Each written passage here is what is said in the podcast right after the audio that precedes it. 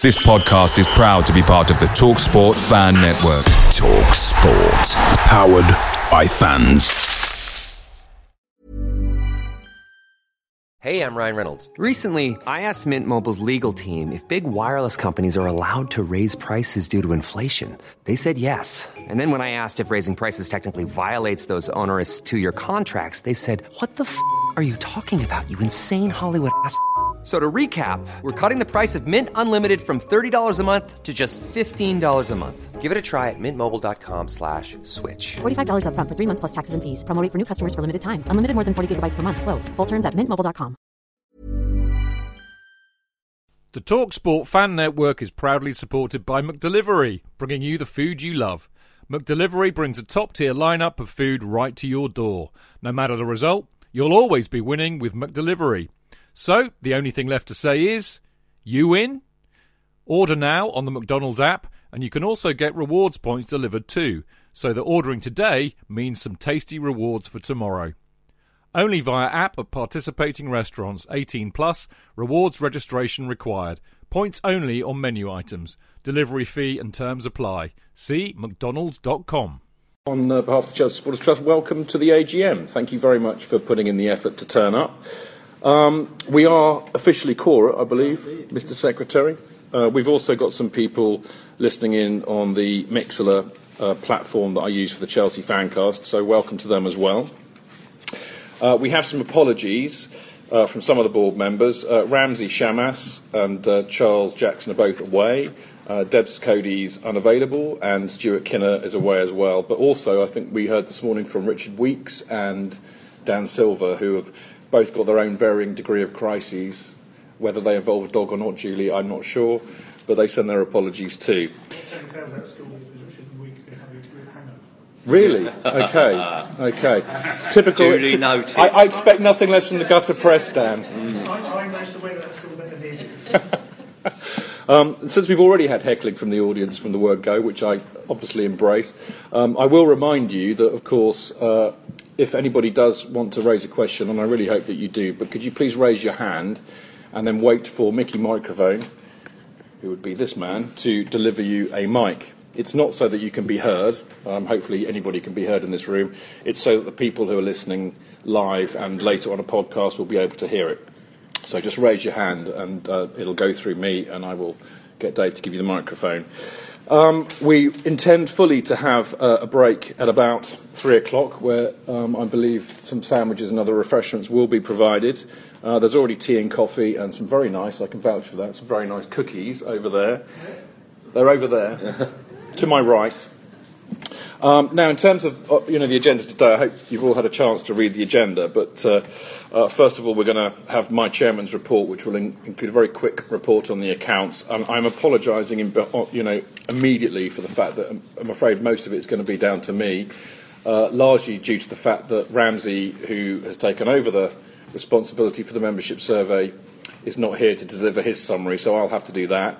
And also, we don't have our treasurer here, so again, I'm afraid it's down to me. However, I'm sure you'll ask questions anyway, but also Cliff and Dave and Paul will be contributing in various areas, so you won't just have to put up with me, I hope. Um, but anyway, so other than my report, a little bit from Paul on the Secretary's report. I'll be doing the membership survey summary, or the highlights of it, and then back to Paul for the board elections and the motions uh, for the uh, for the next board. Uh, again, all of these details are in the paperwork that you could either have downloaded or, or Chris would have given you on entry. Hopefully, that will take us up to about four o'clock, or even better, a bit before. And uh, then we're going to hand over to the wonderful Dan Levene, who uh, fought a, a lone battle yesterday, very manfully, about clarifying the fact that we were booing the referee, not the, uh, the players. But Dan will be doing what is now our traditional Chelsea quiz. Uh, and I believe that Tim and uh, Steve and uh, Wayne, in fact, who is not here, are the holders of the trophy, and it's now sitting on Pablo's bedroom uh, window or something. It's, it's the living room for Brussels. They won. Yes. Um, if, if, just to make Tim feel a bit better, my team are also a man down because there's no Dan, so you know you might have a chance. I can't promise though. Right. Uh, without further ado, we should get on with the uh, the main business of the day. Uh, and just a quick uh, summary of the accounts, really. Um, I should point out that they are, at this stage, they're draft accounts, so they still need to be signed by me and Paul and the Treasurer, and they'll be submitted, I would imagine, by the end of the month. Um, but we have a surplus, as we did last year, of £5,272. Um, this has gone down from last year. It was just over 6,000 last year. Um, this is mainly down to some increased costs that we have, but uh, they're, they're, mainly down to donations. Um, as you may or may not be aware, we donated quite a substantial amount of money to the Jack Whitley campaign, uh, but we've also donated throughout the year to some of the flag displays, and we also sponsored uh, a small, well, we weren't the only sponsors, but we certainly contributed to the Eddie McCreadie evening.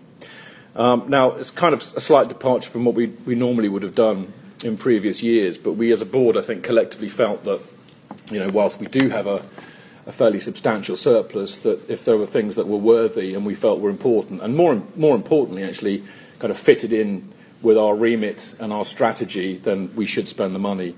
And we strongly felt that all those three things certainly tick those boxes. So we will continue to do that. However, we will always keep an eye on whether we can afford to do so. So, you know, we're not just going to chuck it against the wall and, and not worry about it. We, we actually vote on it and discuss it at length at each board meeting before we make that decision. Um, subscription revenue um, was slightly up, about 1,800 quid, I think, this year. Um, I'm hopeful that uh, that's a, lot of that's down to the fact that we decided to change uh, the renewal date to G, uh, June the 1st. So the majority of people just kind of renew their subs annually on that date rather than doing it throughout the year. And the reason we did that was it makes us a lot easier. It makes it a lot easier for us to uh, kind of chase you all up and remind you to get your subs rather than doing it. You know, whenever somebody lapses, say in January, have to chase them up.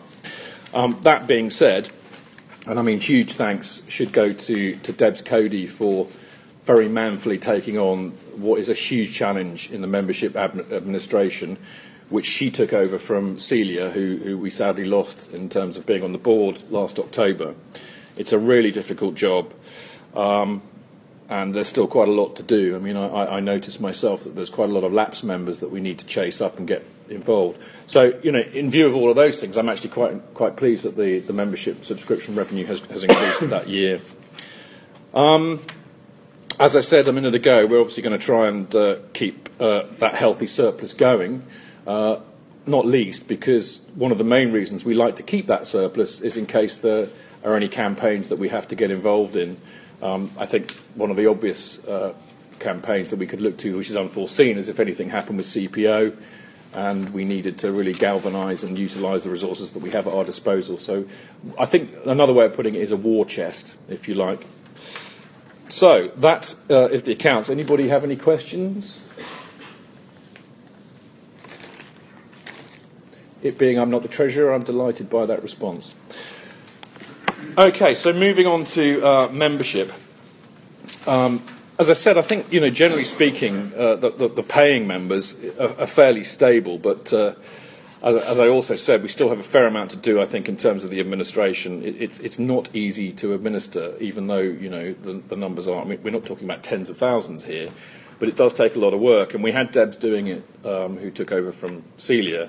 But I think that we need to address this in, in terms of the new board there are several kind of you know non-strategic areas that we're involved in, such as the membership administration, membership recruitment, the website, and the social media that that requires almost daily action. And I think what we're going to look to do is try and either co-opt or just find people who are prepared to put the work in to do that, because it will then you know relieve us of that responsibility so that we can get on with the really important stuff. Um, We've had a little bit of interest in that from one of the newsletters that we sent out, but I, you know, obviously that's the first, one for me one of the most important things that we need to do as soon as the new board's formed in September. Um, in terms of, as I said, the, generally the membership's quite stable. There's a lot of work to do to chase up some of the lapsed members, but uh, one encouraging thing I think, and in particular, given that uh, I think we, like so many similar organisations, need to work a lot harder to try and get younger people involved. But our social media presence has absolutely rocketed this year. I think we've got over 15,000 on Twitter. Yeah. And it's an important, uh, uh, you know, whether we like it or not, and some of the older ones amongst us might question that. It is a really useful tool to, to get our message out. And uh, I mean, I, I won't mention names, but I can certainly say that uh, one of the people who stood, stood for election this year, I think, has you know come via that source. So it shouldn't be underestimated about uh, how important it is. Um, one thing I think that we generally need to do much better in the next uh, board year is to really um, you know implement a proper membership recruitment campaign. Um, I think you know we shouldn't beat ourselves up about this too much. Uh, similar organisations always find it difficult uh, engaging with people and generating that interest. And actually, it's, it's, usually an indicator of how well the club are doing. When Chelsea do well, people don't need see see the need really, but when they do badly or they hire Rafa, you suddenly see the membership increase. So I'm not wishing for a minute that we hire Rafa again, but you know we need to work a lot harder to get out there, engage with people, and, and get them to sign up and be members because you know uh, we like to see ourselves as, as, as, very much at the forefront of being the guardians of the club, as you know, with your help, obviously. So we do need to work harder on that, and we will. I mean, I know Richard's very keen. Richard Weeks is very keen to develop a strategy for that in the coming year. Okay, on to things that are kind of more to do with our activities throughout the year and what we're involved with. Um, obviously, the most pleasing thing uh, well, the, the, hottest topic for, for us over the last two years really has been the stadium redevelopment and, and, and you know, any likely move to a temporary stadium. Uh, the most important thing, I think, was earlier in the year the planning permission for the redevelopment was granted. Um, of course, there have been delays in getting started, and I, and I think, am I right in saying that um, we don't think anything will start until the end of, is it next season? Yeah. Yeah, so 2018 19. I mean, from our point of view, uh, the most important thing, I think, is to continue to press for dialogue with certainly the, the team that's responsible for the redevelopment and to make sure that all of the supporter concerns about it, such as uh, you know prices, facilities, atmosphere, safe standing, access for younger supporters, and things like that, are, are, are, put to them, and that we have on your behalf an input into that. I mean, ultimately, it's us that are going to be sitting in there, so I think that we we should have uh, a big say in that. Now, as it stands, there's no decision on a temporary stadium, although I think most of us recognise that Wembley's the most likely. Um, I have no doubt that the club will take note of Spurs' experience this year to see how that works out. Uh, we will do that too, and of course, one of the benefits that we have of, of being in a, in a supporters' trust is that we have alliances with a lot of other Premier League supporters' trusts, one of whom is Tottenham Hotspur. And of course, we'll be meeting, we're going to give it a couple of months, I think, to see how they bed in. But then a few of us are going to have a meeting with some of their guys just to see what their experiences are, what kind of issues that have come up for them, uh, any issues, concerns, problems, that kind of thing. Uh, so armed with that, I feel that we'll be able to go to the club with a pretty, you know, sensible foundation for discussion about what they need to look out for and what what they should learn, if anything, such as, you know, the issues that arose last year with West Ham's new stadium um, if you've got the benefit of hindsight, you should use it. So I hope to get that meeting together in, in a couple of months.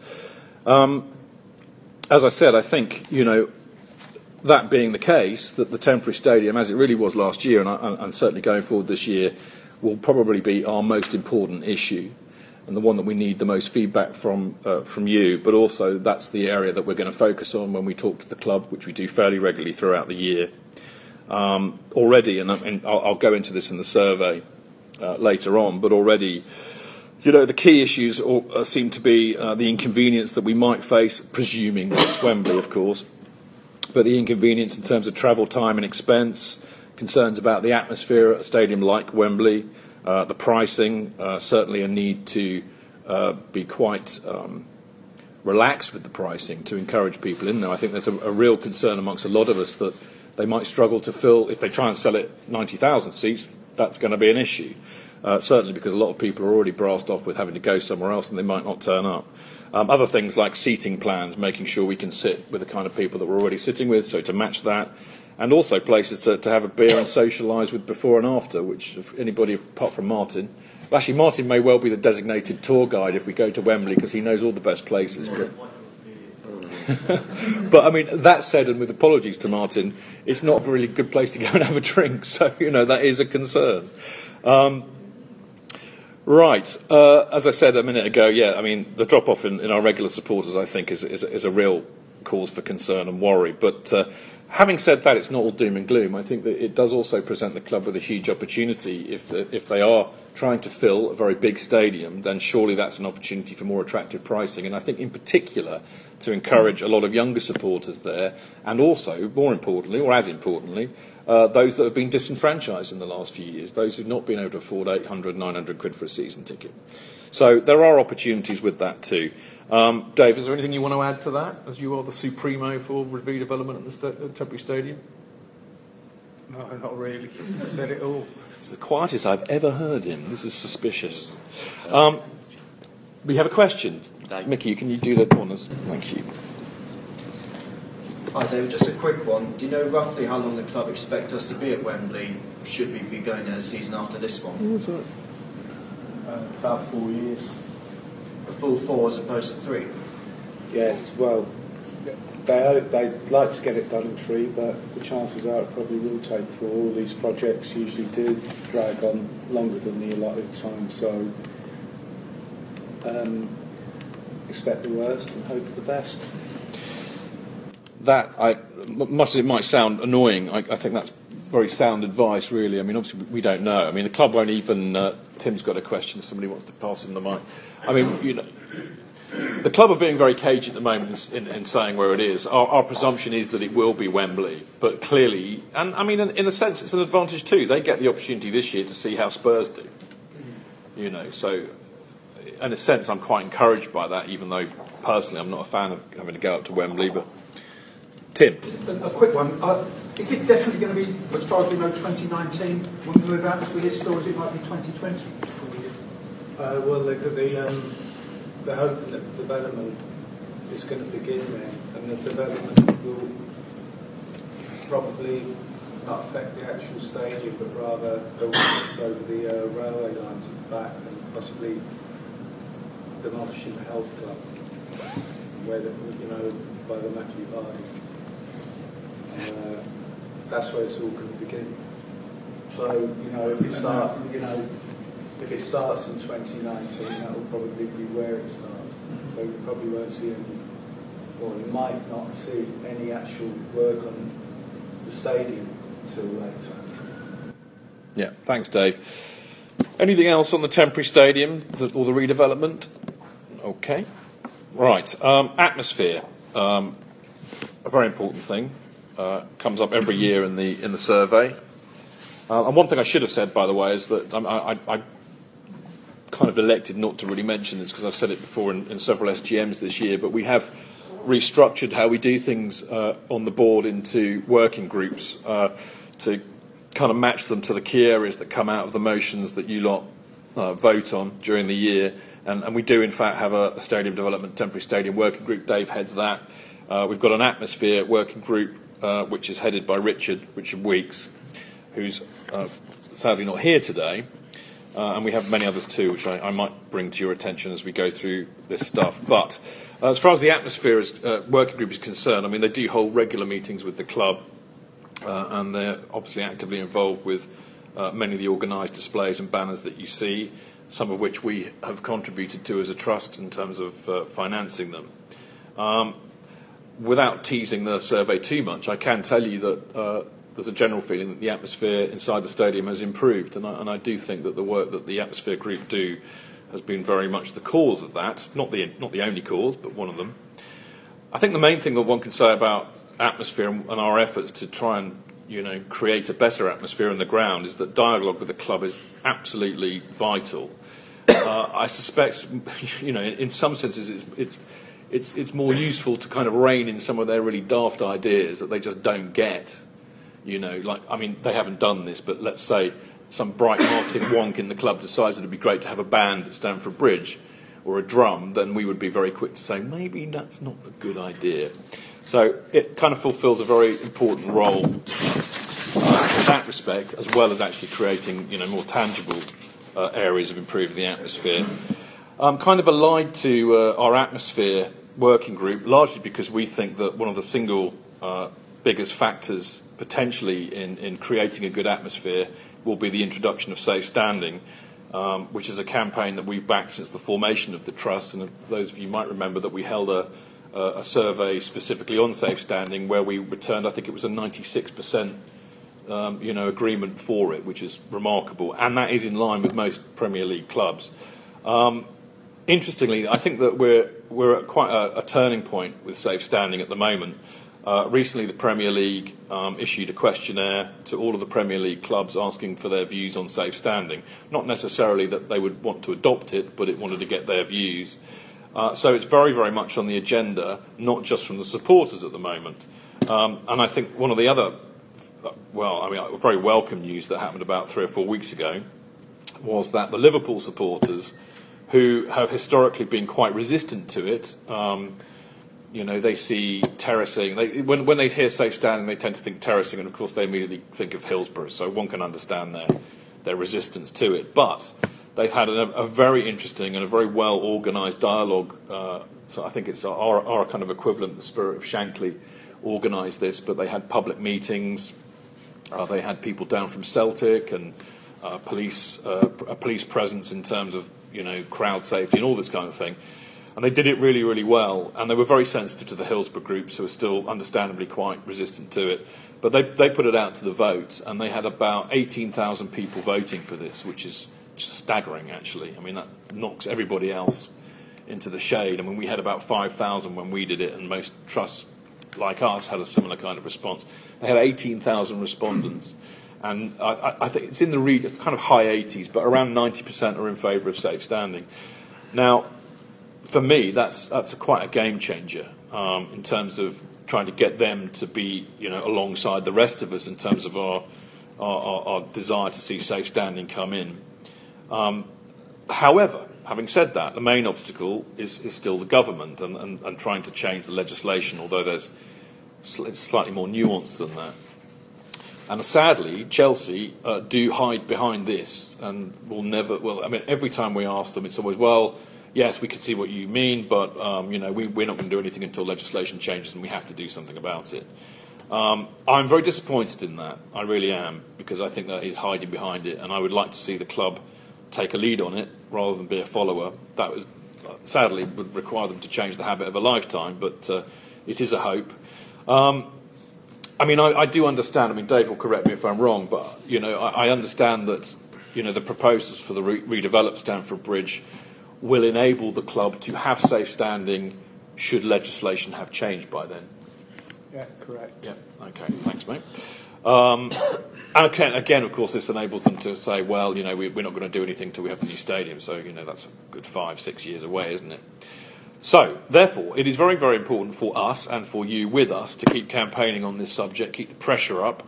And I can absolutely guarantee you that we will be at the forefront of this uh, with the Safe Standing campaign led by the wonderful Jon Darch and also the Football Supporters Federation. And, and, and, and we will press the club on this all the time because it, it seems to me that there is such a groundswell of, of, of uh, you know, supporter, um, supporters in favour of this that it, it, cannot and should not be ignored. And I think the other issue is one of the really. I, I actually sat and watched the three hour, two hour public meeting that Liverpool supporters had on this.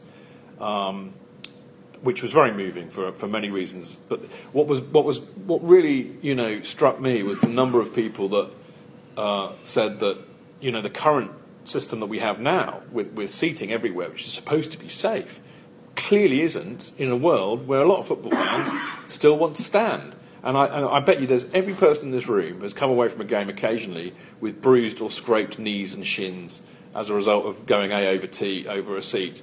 So they are clearly not safe. And actually, safe standing, rail seating with the little barrier across in front of you, will be infinitely safer. So I think that for me, the argument is proven. Anyway, as you can see, I'm quite passionate about safe standing, even though the irony of ironies is that by the time it comes in, I will probably want to sit because I'll be too old. But there we go. Something for the young ones, though. So leave them a legacy. Right, uh, again, one of the most important things that we're into from a, a practical and a, and a tangible point of view uh, really is to do with um, the input that we have pre and post match in terms of uh, policing and stewarding and the dialogue that we have with the club and the police on that on that very issue.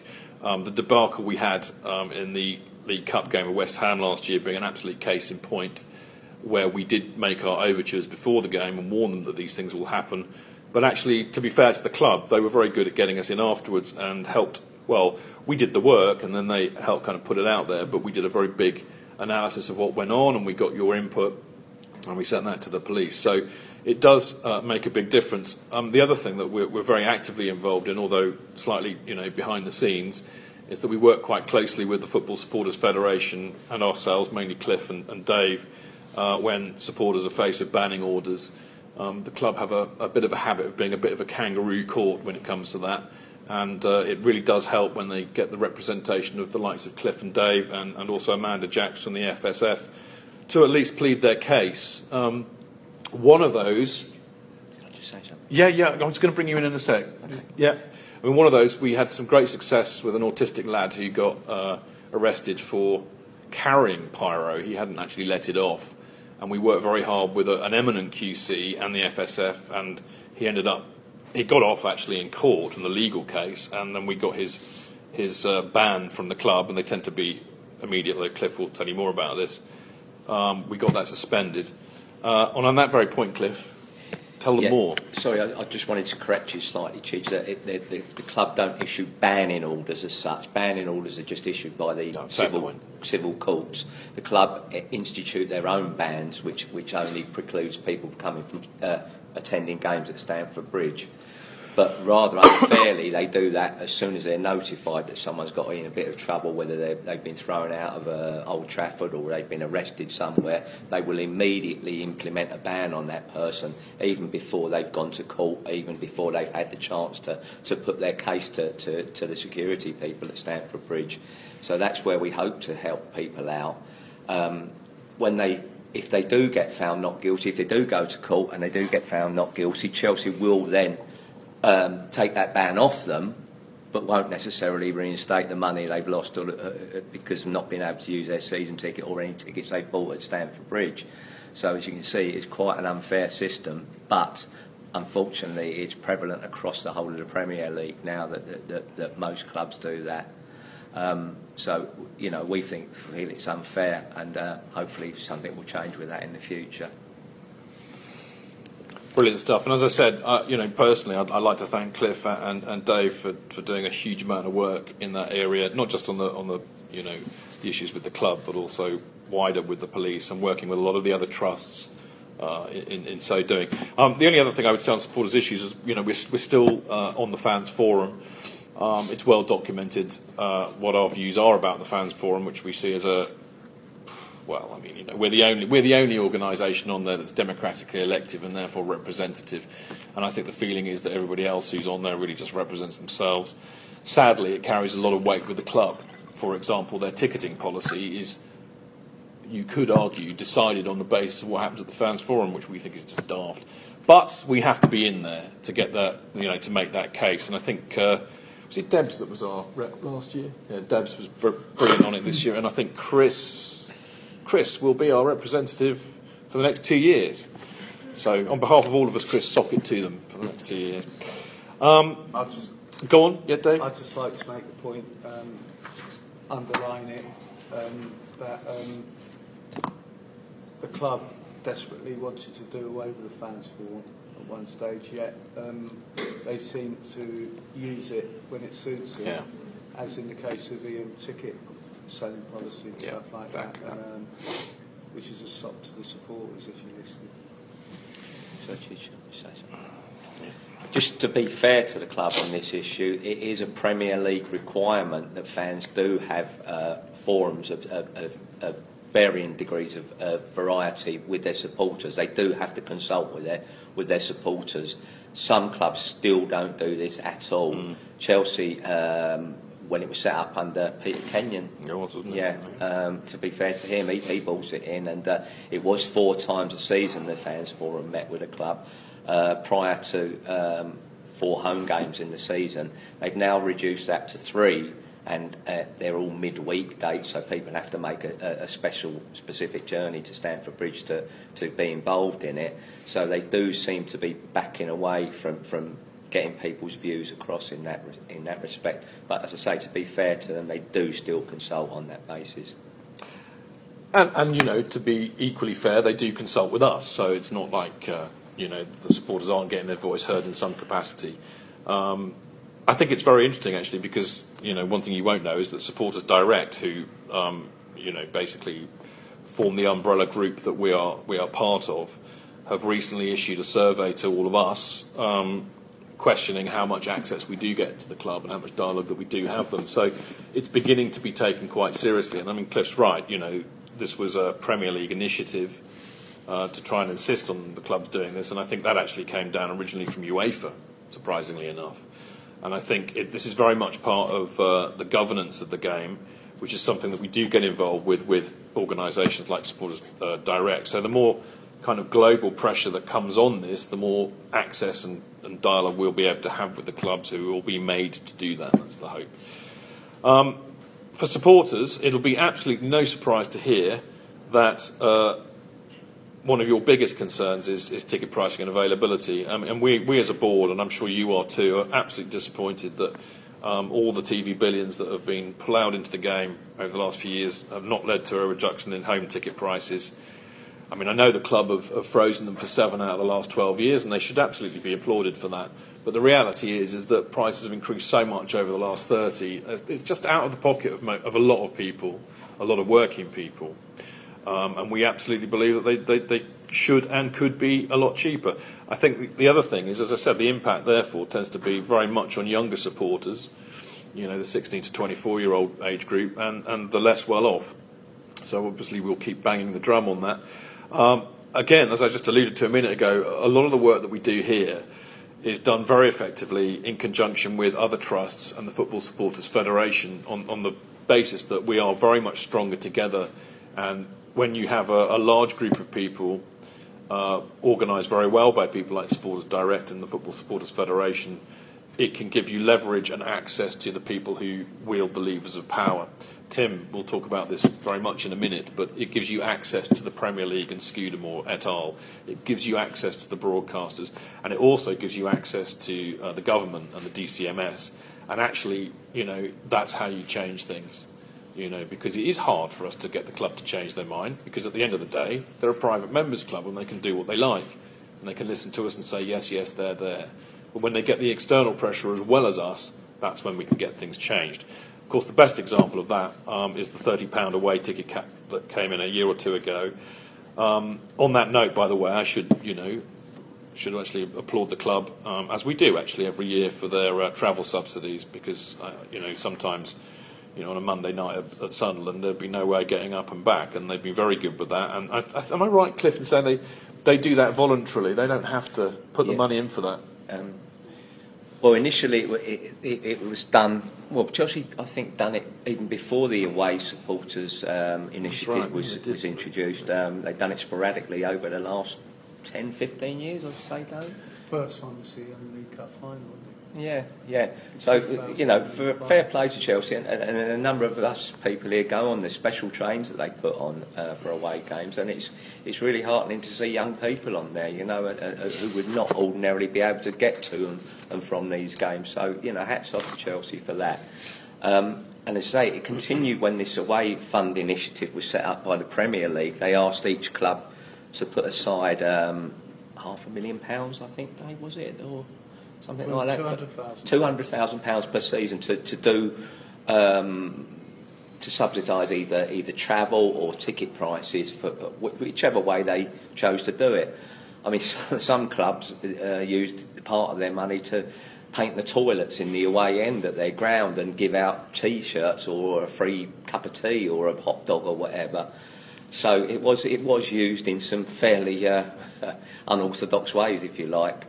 Um, Chelsea far exceeded the, the 200,000 that they were that the Premier League asked them uh, uh, to use in, in this fund, and again have, have have carried it on. The I think the away fund initiative fund uh, is no longer about because of the the capping of the away ticket. So Chelsea have, uh, have um, kept the um, subsidised travel going with the ten pound coaches all through last season and this and whatever subsidised trains they put on. And the subsidised trains cost them a hell of a lot of money to, to, to put on because they only charge a tenner for it and they get a fraction of what they, what they actually pay out on it. They started so, off at about £20,000 yeah. in, 90, in 2005, and now they're up to about £30,000, and that's just uh, for the hire of the um, trains and the uh, railway tracks, and then they pay the stewards, and um, it's really top of Chelsea Football Club. Yeah. And, you know, we're not here to moan at them. We had a little dig about the fans forum. We're not happy with the way that runs, and Cliff will pro- quite well talk about. We're not quite happy with the um, uh, the club's policy on allowing the supporters liaison officer um, dialogue with the supporters, which is also uh, wrapped up in uh, our moan about the fans forum.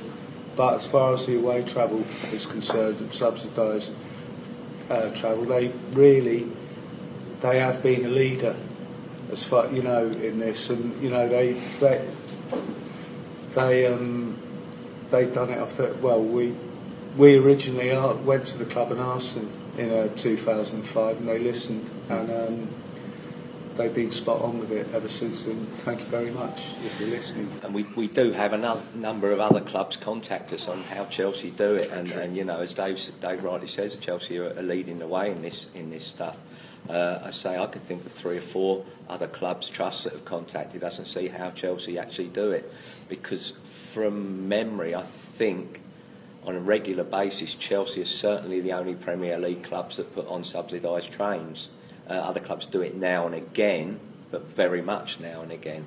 So, And it also should be noted that um, although um, it was Virgin who gave everybody a tenner back, or gave everybody the chance to claim a tenner back when we played um, Southampton away, Cliff knows more about that than I do. But every other time the club subsidised tickets, I think Stoke was one at Christmas, wasn't it? Not to tenner off. That's down to them as well. Something you know that they don't have to do. And um, you know, not to, not to the club when they're paying 68 million pound for a striker, but you know, f- to my mind at least, it, it costs them a lot of money. Thanks, chaps. Um, yeah, so, you know, there's much to do there, but uh, there are areas where the club can be applauded.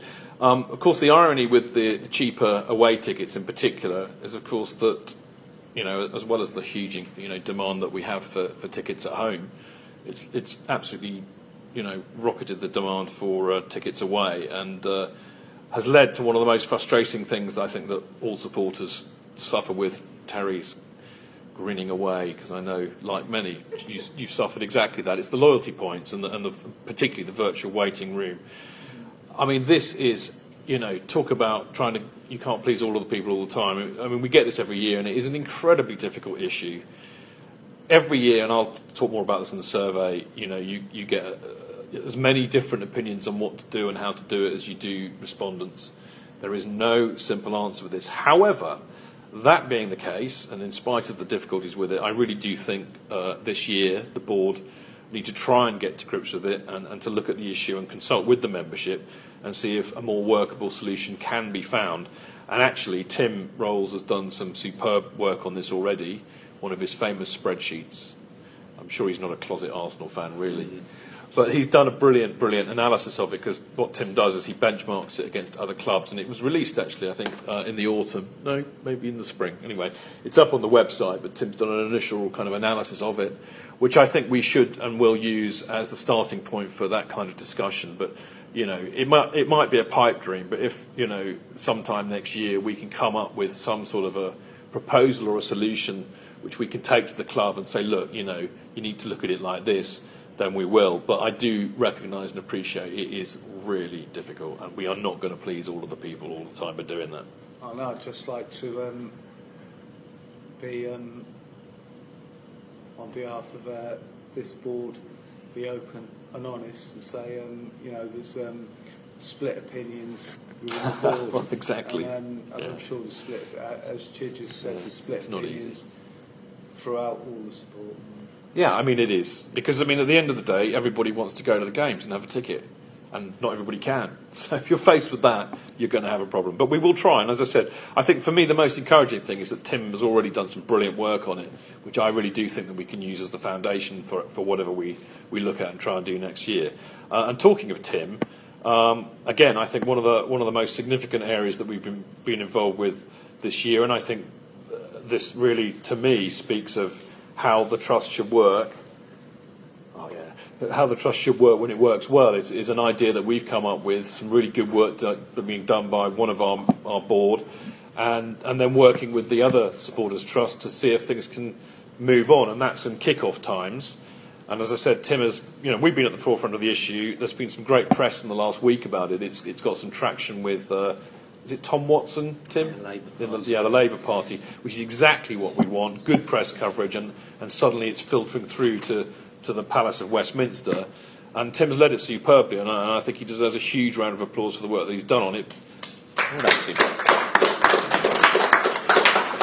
I was going to say, which we can give him after he's told us. but no, there's, no, there's nothing better than getting the applause in first. Yeah, but well, he's only getting one. He's only getting one. yeah. But Tim, over to you, mate. If you could just tell us a little bit about how that all worked.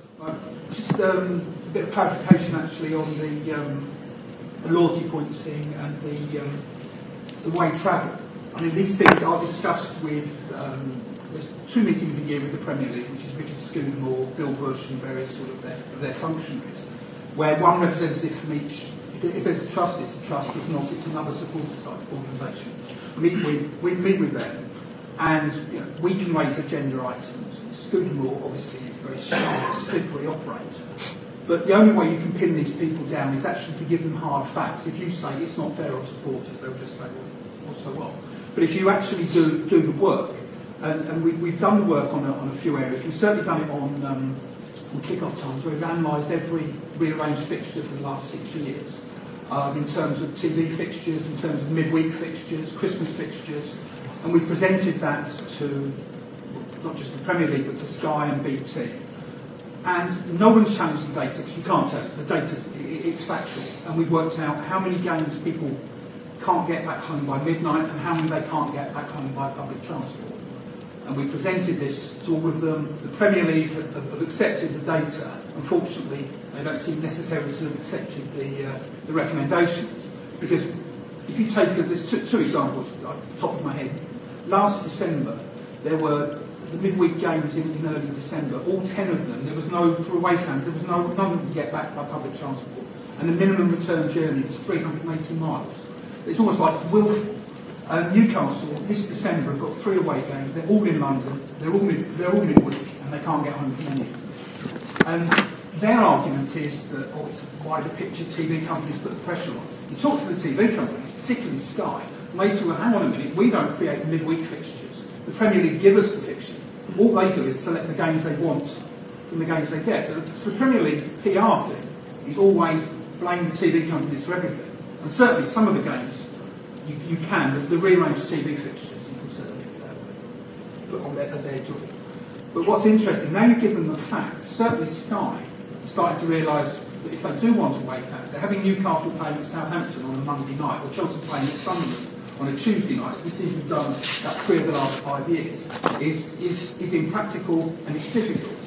So you then say to the Premier League, of course, if you're going to have these fixtures, what you need to do is you need to have the subsidised travel. You then talk about Chelsea doing other clubs. Don't do. And Scudamores answer that. We, we can't mandate the clubs to do anything. We're not, we're not a mandatory. And yet on some things they will mandate, but on, on, on, on that they won't.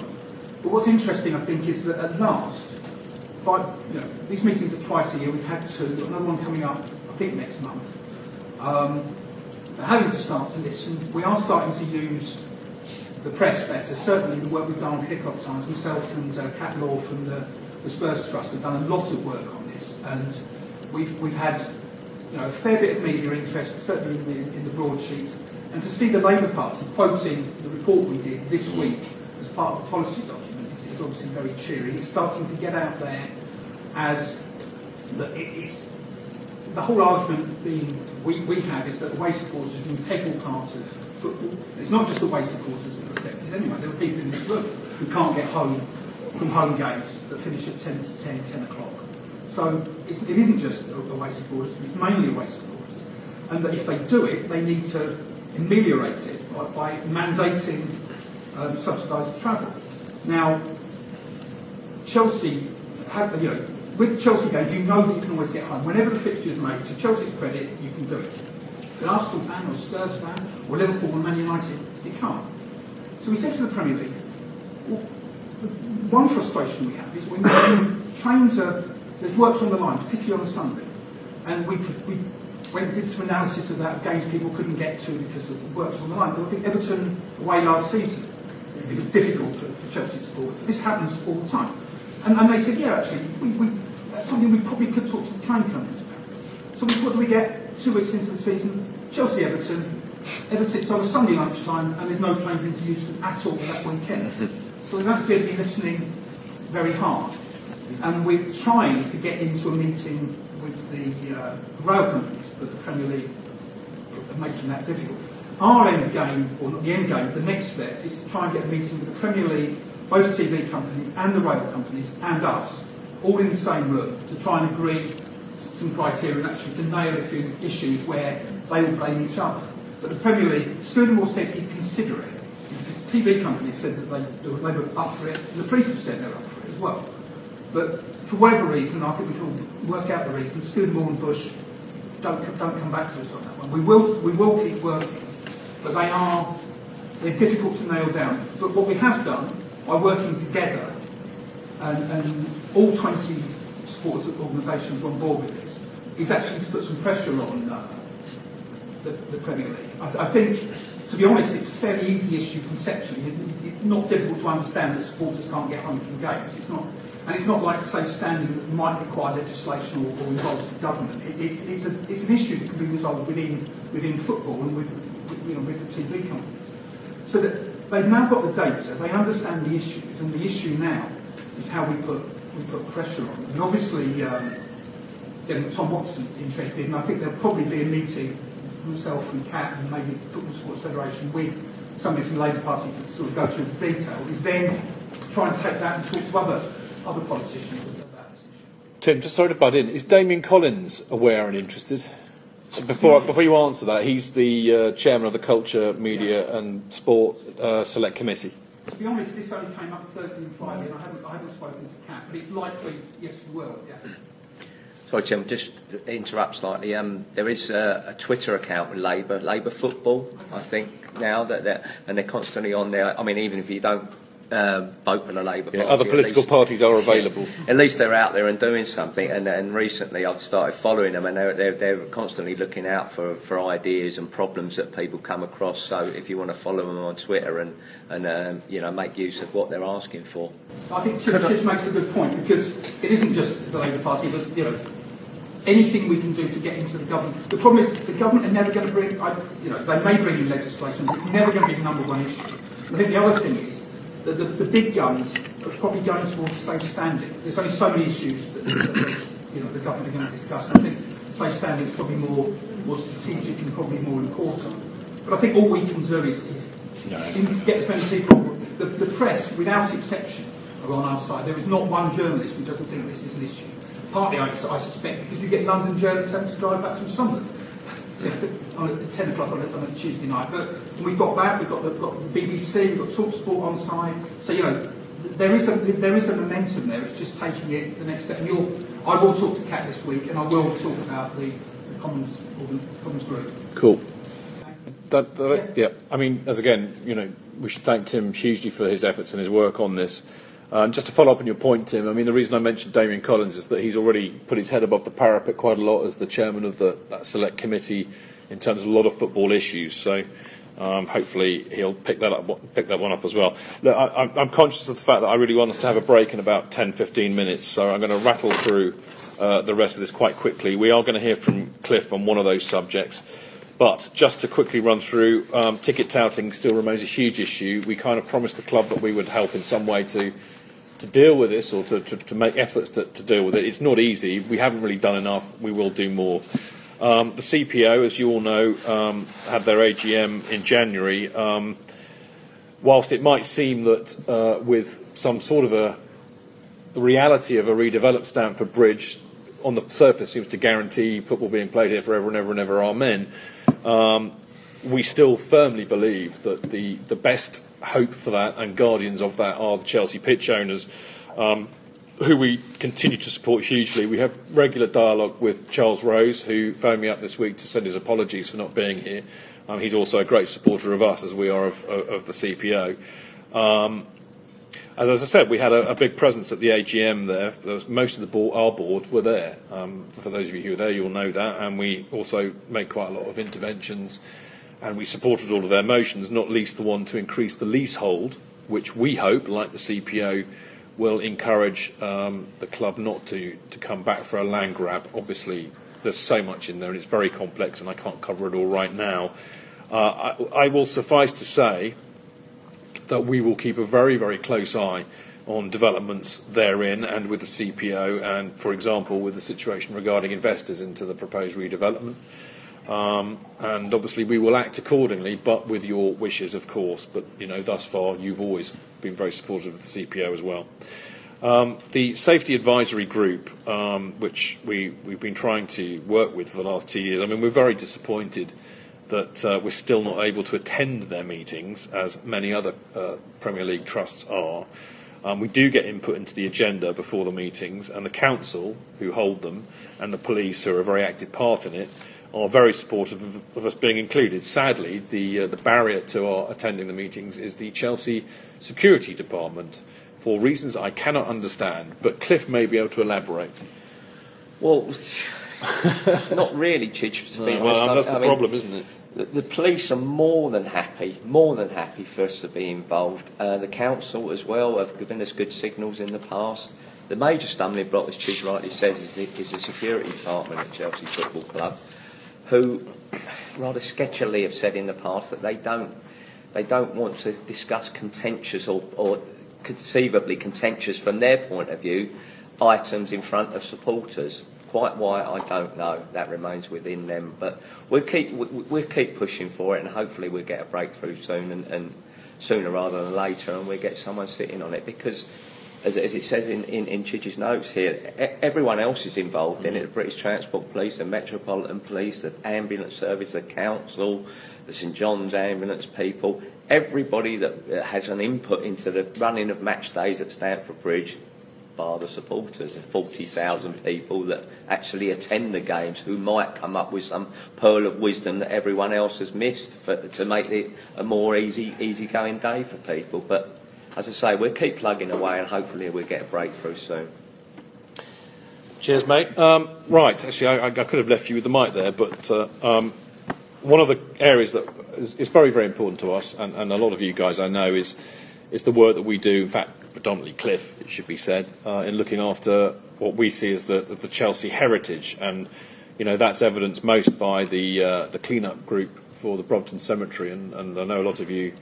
Uh, work very hard, you know, two or three times a year to go and get your hands dirty, literally, and get attacked by brambles in clearing some of the Chelsea-related graves, um, and should be applauded for it. Um, but this year uh, we've done something quite different. Um, Rick Glanvill uh, managed to find that uh, the only, as far as I'm aware, former Chelsea player is buried in Brompton Cemetery. A guy called Jack Whitley, who played for us just before the First World War and then went on to be um, a trainer for us. And uh, we launched a special project to crowdfund a memorial for him. And uh, the main man, who is here to my left, was very responsible for that. So I'm going to get him to tell you all about it.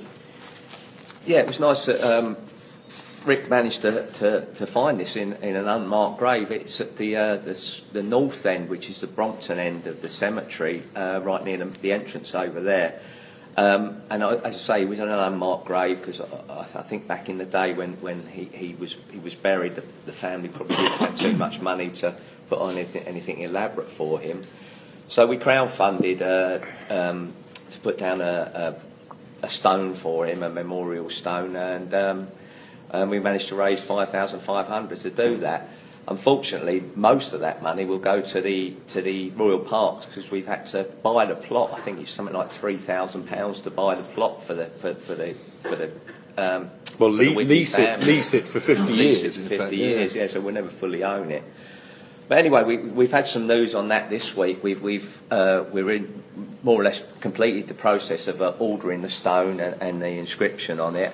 And um, a bit of an exclusive, uh, uh, the Man City game at the end of September, which is a 5:30 kick-off, we're hoping that, that everything will be in place for that afternoon, and we'll have an unveiling of the of the stone for about sort of 12 o'clock, 1 o'clock uh, on the on the afternoon of the Man City game. Um, I say it is a 5.30 kick-off, so it allows plenty of time for people to do their, their uh, ordinary pre-match stuff, so everyone's more than welcome to come along. Uh, the club have been have kindly provided some um, uh, a couple of hotel rooms for for some of Jack's uh, family to come down and, and be uh, in attendance on the day, and they're going to provide some match tickets for them to stay to, to stay and watch the game. Um, so that's kind of nice.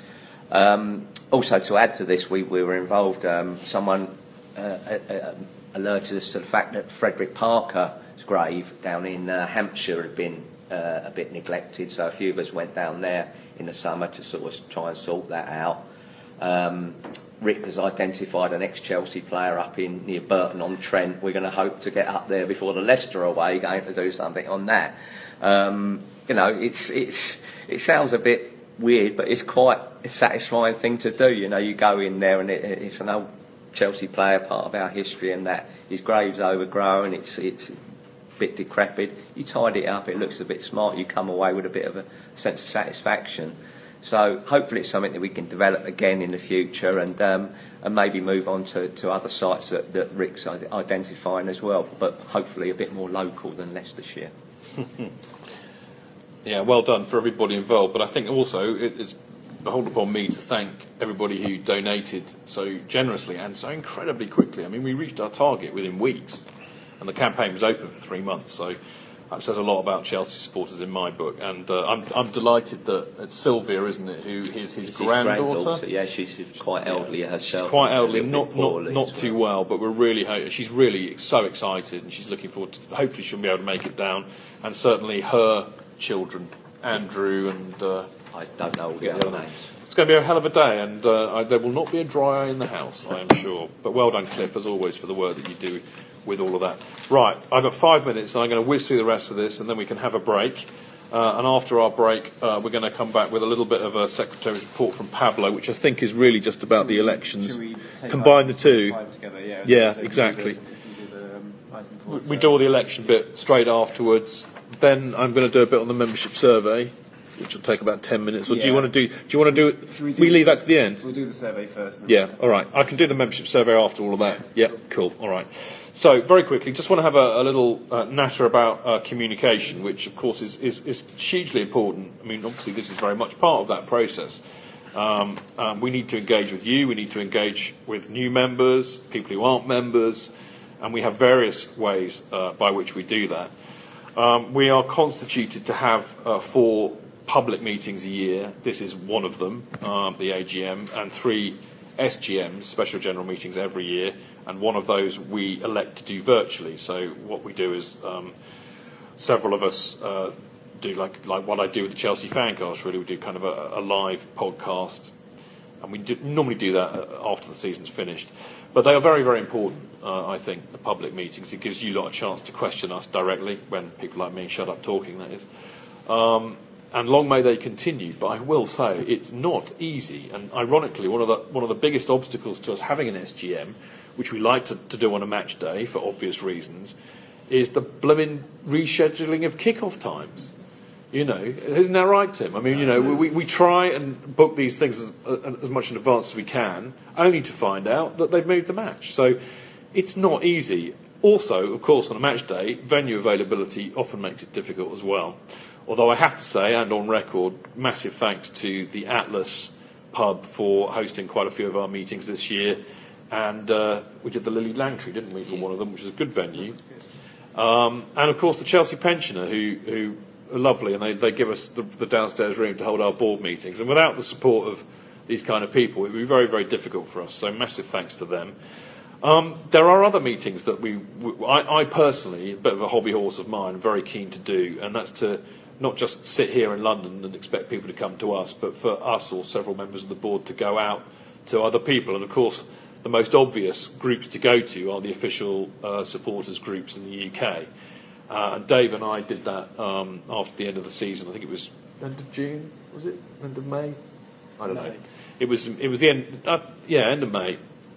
Uh, we went down to the Hastings Blues uh, their own AGM.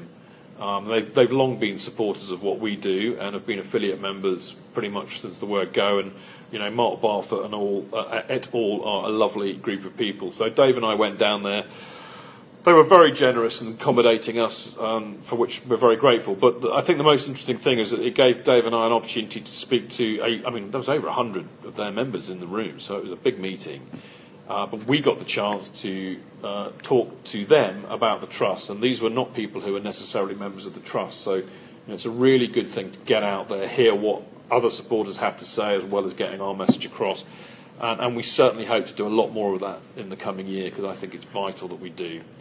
Um, we also have done a lot this year to try and you know engage with and, re- and reach out to overseas supporters. Uh, Dan Silver, who's not here today, but he's been tasked with communicating with them and reaching out to all of the uh, official overseas supporters groups, as well as the unofficial ones like Chelsea in America, with whom we've always had a long-standing relationship with, and they've been very supportive of us. And, and I think again we need to reach out more to these people. Obviously, the website and social media is another tool that we use. Um, uh, we, we kind of uh, relaunched or redid the website this year. Debs Cody, massive thanks, Debs, thank you. Did a fantastic job in, in sorting all of that out, so it's now far more user friendly. It helps to get all of our messages out, but also, I mean, a good example of that actually was the the statement that we had uh, on the redevelopment back in the autumn, which got so many views uh, the minute it came out that it crashed the website. So it can be a really useful tool if we get if we get it right and we get the messages out at the right time. It, it can have a huge impact. I can't say I was too happy that the website crashed, but there you go. Um, the other thing about the website is that it's great and that it enables members to uh, sign up and pay via the site. Although, what I should have said earlier on during the accounts bit is that, you know, we recognise that not everybody has PayPal, so we need to be a bit more uh, get the message out that you can pay in other words, like a bank transfer and check and so on and so forth. We need to really adapt to and accommodate, uh, uh, you know, all the different ways that you want to pay us or, or engage with us. I think that's the bottom line. Um, another area, of course, is the newsletters, and uh, personal apology coming in here. It was always the chairman's responsibility to do the newsletters, um, and Tim did a fine job doing that. Uh, sadly, I just don't have the time to do one every month, so we made the decision to make them quarterly, uh, which is a shame, I know, because it's very important that for those of you who don't engage with us via social media or the website, uh, still uh, hear what we have to say. Um, I would say, on the other side of the coin, um, you know, doing it kind of once every three months gives us a lot more to say and a lot more news. So I think you, you kind of win some and lose some with that. But sadly, I, I, I just don't have the time to do one every month. So apologies therefore. Um, and lastly, um, you know, the media coverage that we get, I, we've always felt that it's very, very important to have a good relationship with the press, and that actually far more important, um, given the limited amount of uh, tools that we have to change things or, or, or really get the club to realise the error of their ways, the press is our, our, our most useful asset and tool. And as I said, from, from the inception of the trust, I think we've always been exceptionally good at uh, getting out there in the media and getting really good coverage and positive coverage. And I, I'm delighted to say that this has continued. I'm even more delighted to say that more of us are involved in that, other than the certain person who happens to be speaking now.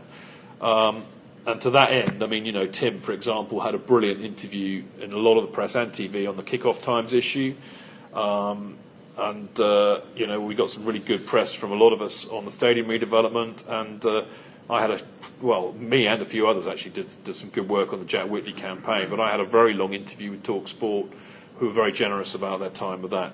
But it, it's really important because I think it underlines our credibility as an organisation. But of course, it's hugely important to get our message across because we get out to a lot more people than we would otherwise do.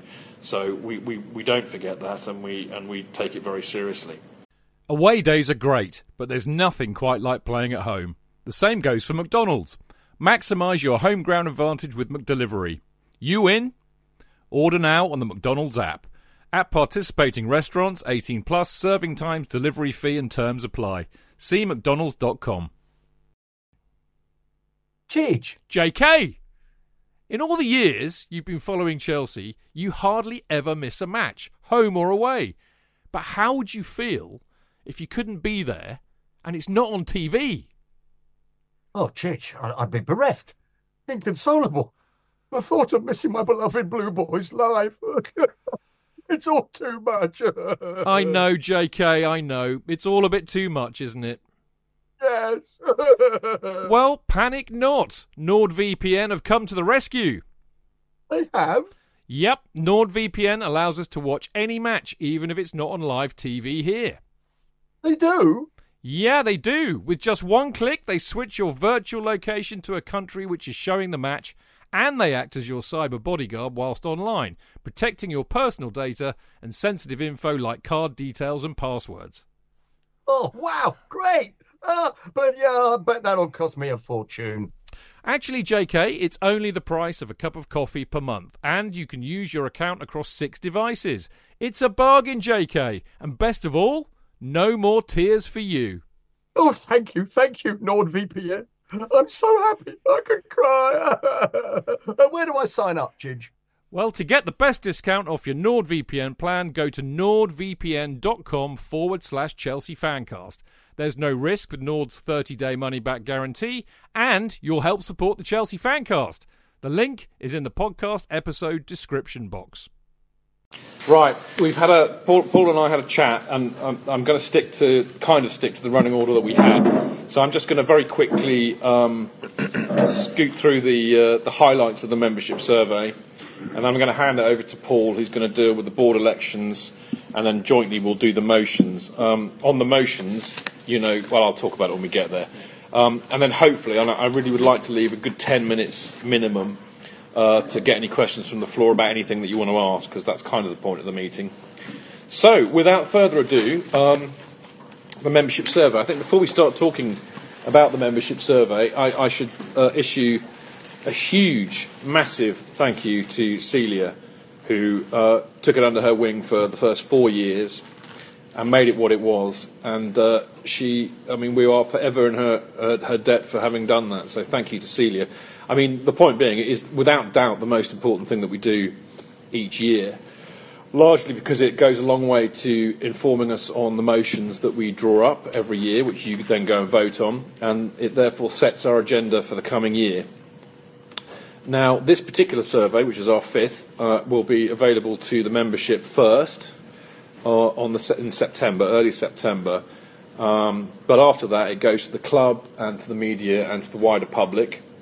And we, in fact, have a specific meeting with the club where we go to present uh, the results of the survey and take any issues arising out of it to them. And they actually, I think they, they, they welcome it. Um, they, they see it, they, they recognise us for what we are, democratically elected and, and representative of, of a significant membership. Uh, so they do take it quite seriously. Um, first thing, uh, apart from that, really, is it's Ramsey Shamas who uh, stepped into the breach in October and took it over from, uh, from Celia, and he's done a cracking job. Uh, sadly, he's away at the moment, uh, so he can't present it himself. So I'm sorry for stealing your thunder, Ramsey. Um, the other thing I should mention is that this year we, we opened it up uh, to, I mean, usually it's just gone to the membership, but we felt um, that maybe the time was right to open it up as broadly as we possibly could to make it as inclusive and therefore diverse as possible. Uh, the immediate response, even though we released it after the season's end, which I personally don't think is a good idea, and on that point, what we're going to do next year is we're going to, uh, you know, distribute the survey for you to complete in April, so before the season ends, because I think we'll get a get a bit more traction for it, and things will be more uppermost in people's mind. Um, anyway, that having been said, uh, just opening it up at very short notice this year without much opportunity to publicise it uh, we got double the response rate. And I think what was even more interesting is that we got a much higher response rate, rate from younger people this time, which is always good. Um, right, the key issues of it are, um, I mean, just broadly speaking, by the way, the, the questions that we ask generally stay, stay the same year on year so that we can track changes, but we will remove some year on year and add new ones year on year depending on what the current issues are. So, for example, this year we didn't have a section on, on the European away ticket collection for a very obvious reason, which I won't bore you with. Um, anyway, the key issues uh, this year that, uh, in, in, terms of the responses, uh, the stadium redevelopment um, is the thing that concerns the membership most, uh, which has overtaken ticket prices and young player development, although they still loom very large, um, as does on pitch success. But no surprises to know that people are generally happy with the on-pitch success from last year, whereas the year before they were particularly not happy. But I think, in, in, you know, in, in practical terms, um, it's, it's writ clear and large that the stadium redevelopment is the thing that concerns people the most, and I think including in that the temporary stadium. Um, we, I think we opened it out a little bit more about potential stadiums, although we tried to keep it as close to last year as possible. So, you know, we mooted that the, the choice would be Wembley, Twickenham, and Stratford as we did last year, uh, and very similarly to last year, the results came back that 48% would prefer Twickenham, 42% uh, Wembley. There wasn't Martin hitting the button repeatedly. Um, and uh, amazingly, 10% Stratford. In fact, Stratford has gone down significantly from last year, no doubt, uh, as a result of experiencing it first. Yes, indeed. Quite. What a surprise. Um, in terms of the temporary stadium, and, and, and, you'll see a correlation here between what I was saying earlier in, in my report uh, and, and, what we're seeing from the survey, which is exactly how it is. You lot inform us as to what to do, but there is a massive concern about the time and money uh, inconvenience that will be experienced from going to a temporary stadium, presuming it's Wembley, uh, particularly for midweek games. Um, there's also a lot of desire for matching supporter sections when we move to a temporary stadium. So, for example, taking Gate 17, which is where I sit, for an example, to move Gate 17 to an equivalent place at, at Wembley or wherever. Um, there's a, a, huge desire for a section for vocal supporters, which I presume would be behind the goal. Uh, and I'm all for that because we want the atmosphere, which will be difficult if we do go to a place like Wembley. Um, it, any, everything that we can do to enhance the atmosphere is a must. Um, a desire and an opportunity for the well. I mean, as I said earlier on, it, you know, it is also an opportunity, and a, a lot of people confirm this in the survey um, for more, you know, younger supporters to come along, and uh, a huge support for lower prices, uh, not just to attract the disenfranchised and the younger supporters, but also, I think, a genuine concern that um, you know, if, for example, we do, if, for example, we go to Wembley, and if we do what Tottenham are doing, you know, to sell ninety thousand tickets for, uh, let's pick somebody at random, uh, Stoke at home, um, is not going to be easy. And I think there's a real, there's also a real concern. I mean, in the survey last year, I, I think I recall, you know, there's something like 23% said that they were unlikely to renew their season ticket come the move. That's a lot of people. You know, that's that's a, a, a, you know, in current money, 10,000 people. So if they're trying to fill a bigger stadium and ensure that all the people that are here at the moment go, they are going to need to look at this in terms of convenience and certainly in terms of ticket pricing. And that is the drum that we will be banging with them fervently over the coming year. Um, another uh, uh, fan zones at, at, presumably Wembley were also deemed quite popular in terms of being able to actually socialise and having a drink in and around the game. Um, talking of the uh, redevelopment specifically, uh, there was an overwhelming support for uh, an inclusion of safe standing at the redeveloped stadium. Um, another, again, a desire for, for, it to be affordable for younger fans. Uh, the club to take a leading role in safe standing. Uh, to retain the Shed and Matthew Harding names, uh, uh but not, people were not that bothered by, uh, you know, the East and the West Stand names. You know, they could name them whatever they like, but as long as we keep the Shed and the Matthew Harding end, I think was the the upshot of that. Regarding ticket prices, uh, the 30 cap, 30 pound cap on, on away tickets was welcomed. Um, there's a huge, huge, huge, huge frustration, as I alluded to earlier, with ticket availability and the frustration with loyalty points. Um, we did ask people um, if the current uh, system, in terms of the split between allocation between season ticket holders and me- members, should change. Currently, is it 60-40? Yeah. Thank you. God, that would be embarrassing not knowing that, wouldn't it? Um, anyway, we asked people if, if, you know, if and what that should be changed to. Um, generally, people were quite happy for it to stay the same, although 40% were in favour of an increased share for season ticket holders over members. I mean, the bottom, the bottom line, as I've said, and uh, you know, you'll not be surprised to hear this. There's very little consensus on what we should do with loyalty uh, loyalty points. Um, but, uh, and something we need to look at, as I said. Uh, there is, however, a groundswell of support for reduced home ticket prices, especially for the younger fans. So it seems to me that we all speak with one voice on that. Uh, in view of Tim's work and to kind of back up the continued work that he's doing on this with kick, uh, kick-off times, And as he was pointing out earlier, actually, it's about you know being able to take hard facts to people like the Premier League. Um, so we, we had a little bit more in-depth uh, questioning on kick-off times this year, uh, which revealed that Saturday afternoon, three o'clock, is the most popular time for football. Who knew? I, I mean, I had no idea. God's chosen time for football. Who knew? Um, and likewise, Friday and Monday nights are not very popular at all. Uh, I think the interesting thing about that, and, and this is why, whilst you know clearly our focus is very much with the match-going supporters home and away here, uh, we do have an important uh, job to do to represent the interests of overseas supporters. Many people think that they they diverge hugely, but the um, Friday night and Monday nights being the least popular time for us to go to matches is matched by the overseas supporters who find it a complete pain in the arse as well because you know they have to work it's often in the middle of their day or whatever. So we speak as, with one voice on that which I was particularly interested in. Um, the only other thing on the kick-off times that, that revealed anything of interest was the fact that for most of the people who responded six to eight weeks notice minimum for rescheduling matches is what is desired. Although Tim I, I, I would have thought more than that like three months would be handier for the travel ticket price, uh, uh, getting a, a, train ticket. Well, the, the, optimum would be 13 weeks because that's when the, the train. It's about three months, isn't it? Yeah. On sale. But the reality is, the Premier League have always aimed at six weeks. Sometimes it's longer because they announce two months at once. So they've just announced the ones up to the end of right. November.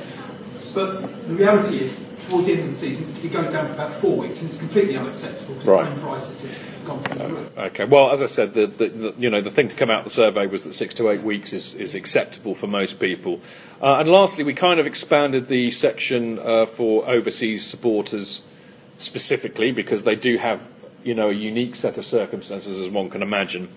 Um, you know, for them, the two uh, points that came across most clearly to us uh, is their difficulty you'll not be surprised to hear this, in obtaining loyalty points for the second half of the season. Uh, to the extent that some overseas fans will, will, I mean, I think these are the generally people who belong to overseas supporters clubs who get an allocation of tickets, um, but they found that they were buying tickets with, with no hope of going just so they could acquire loyalty points, which is a classic case of the tail wagging the dog, um, because it, they find it harder to get t- uh, tickets in the second half of the season because they won't accrue enough loyalty points. And of course, as I said a minute ago, they, they, they find the match rescheduling, I mean, in some respects, actually, an even bigger nightmare than us, because, I mean, I know plenty of guys from the States who, who are great mates who, who, you know, out of economic necessity have to book a flight months in advance only to find that the match suddenly ends up on a Monday night. And they, that's it. They've blown 500 quid you know, whatever, $700, whatever, in coming here, and they can't even see the match. And it's classic. I mean, what the irony of this is that the Premier League, who are all over uh, growing the global brand and taking the ga- our game to people overseas, are the people that kick the overseas supporters in the nuts bigger than anything because of this. And it astounds me that they haven't thought that through. Anyway, on that happy note, uh, that is the end of the survey highlights. Uh, the full full version. I have a copy here. In fact, if, if anybody's interested and we have time later, have a scoot through. I have the only copy in existence here, so don't steal it. Um, but it will come out, uh, be released to you all by email as it always is. Uh, I think the first week of September is the aim. But until Ramsey gets back from his holiday, I don't know. But the aim is September. But you're welcome to have a look if anybody wants to. All right, enough from me. Um, Pablo. Can quite reach it. Um, I'm sitting on it. Sorry. this is all the very sort of procedural and self-explanatory part, really. So the fun stuff. Um, so board elections this year. Um, so Debs Cody is not standing this year. So um, thanks to her for her help on the board, particularly yeah. the membership admin side of things, because that yeah was absolutely necessary, very important, and also on the website. Um, so we do have nine people standing for the nine positions, uh, which means that it's not a contested election and basically means that for each person you vote yes or no. If they get above 50%, then they're elected and become part of the board, and then kind of like roles and responsibilities we figured out after that. So, as has been the case previous years, um, a survey will come out to all paying members on SurveyMonkey at some point tomorrow that will give you the opportunity to vote for the board candidates and also on all of the motions that are outlined here, which kind of fall out of what we've done in the past and what's come out of the membership survey, and that's about it really. I mean, I don't know if anyone's got any questions on that. It's all, all very self-explanatory and sort of does what it what it says. You can find um, there are some hard copies of the um, board member manifestos next to Chris if people don't have them, and they'll also be available online when you are voting if you do. They're on the website too, aren't they? Yeah, that- yeah, and they'll be linked to on the on the um, Cool. voting survey. Likewise, um, all of the motions are outlined here, but I think Chidge is just going to say a little bit more about them if needs be. But Well, you keep hold of that in case I need to ask you a question. But yeah, I'm just going to run through them very, very quickly. I'm, I'm loath to read them out in their entirety. Uh, you've heard enough from me as, it is today. And anyway, you've all got copies of what they are. And I think the other, the, the other substantive point about that, um, and we discussed this long and hard at the board meeting when we, you know, started to kind of write down what they should be. But you, the eagle-eyed amongst you will notice that they have changed very little from last year. And this is not necessarily because we haven't been successful in, in, in, in forcing through our mandate or, uh, or have been lazy. It's just that sadly a lot of the, the, the, the same issues that we deal with every year are still very much there to be dealt with. So um, there are uh, kind of what I would call administrative stuff that we have to do, which is um, approve the board elections, which Pablo's gone into. And I, did you discuss it? there's an affirmative vote. yeah, so You did. yeah, it's um, yeah, yeah. So each candidate has to get more than 50%, and then they get elected. Okay, you know what to do, people. Um, the second motion is the approval of the, the, the accounts, which you've got a copy with, uh, with the annual report. Um, we, uh, obviously the board have approved them, but um, there are a couple of kind of administrative things there that, it, that, that, that provided the revenue bel- uh, remains below a thousand pound, hundred thousand pounds a year, um, that we continue to appoint an independent examiner. And actually, on that point, uh, I should uh, thank, um, when I couldn't find the right page, is it Jeffrey? Uh, hang on, I, Jeffreys Henry, who are the company that do our accounts, and they do it for free, which is very, very generous and kind of them. And uh, they'll be getting some promotion on the website and uh, possibly even the fanzine of Stuart uh, Cajole's DJ uh, to thank them for the work that they do for us every year. I mean, it's a quite an expensive thing to get our accounts audited, uh, or at least sorted out. They, they avoid us having to go to an auditor's for that reason. Uh, the other one, this is kind of where we get more kind of substantive notions, but uh, obviously it's very important for us that we continue to work with our umbrella uh, organisation, which is Supporters Direct, and of course the Football Supporters Federation. And as I think, as you've heard from me today, a lot of the work that we do with them really helps greatly in furthering a lot of the issues that are of importance to you. Um, so we would like your permission to carry on doing that.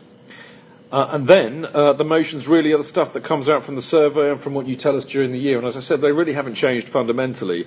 Um, forgive me for not reading these out in full, but obviously, um, you know, to back our, our uh, concerns about the Stamford Bridge redevelopment and take those issues to the club, uh, the future of the Chelsea pitch owners, um, continue to press the club on the issues that we've discussed with the temporary stadium, wherever it may be, uh, the atmosphere issues and safe standing in particular, uh, ticket pricing and the availability of the tickets, kick-off times, uh, and the membership of the Safety Advisory Group, as, as Cliff was talking about earlier. Um, where's Cliff disappeared to, by the way? I just realised he wasn't sitting there. Okay, fair enough. Um, ticket touting, uh, stakeholder engagement. I mean, that's a general one, really, but it, it, it's really very much about us uh, engaging with everybody who has a kind of an external interest in Chelsea. I would call you lot an internal interest in Chelsea.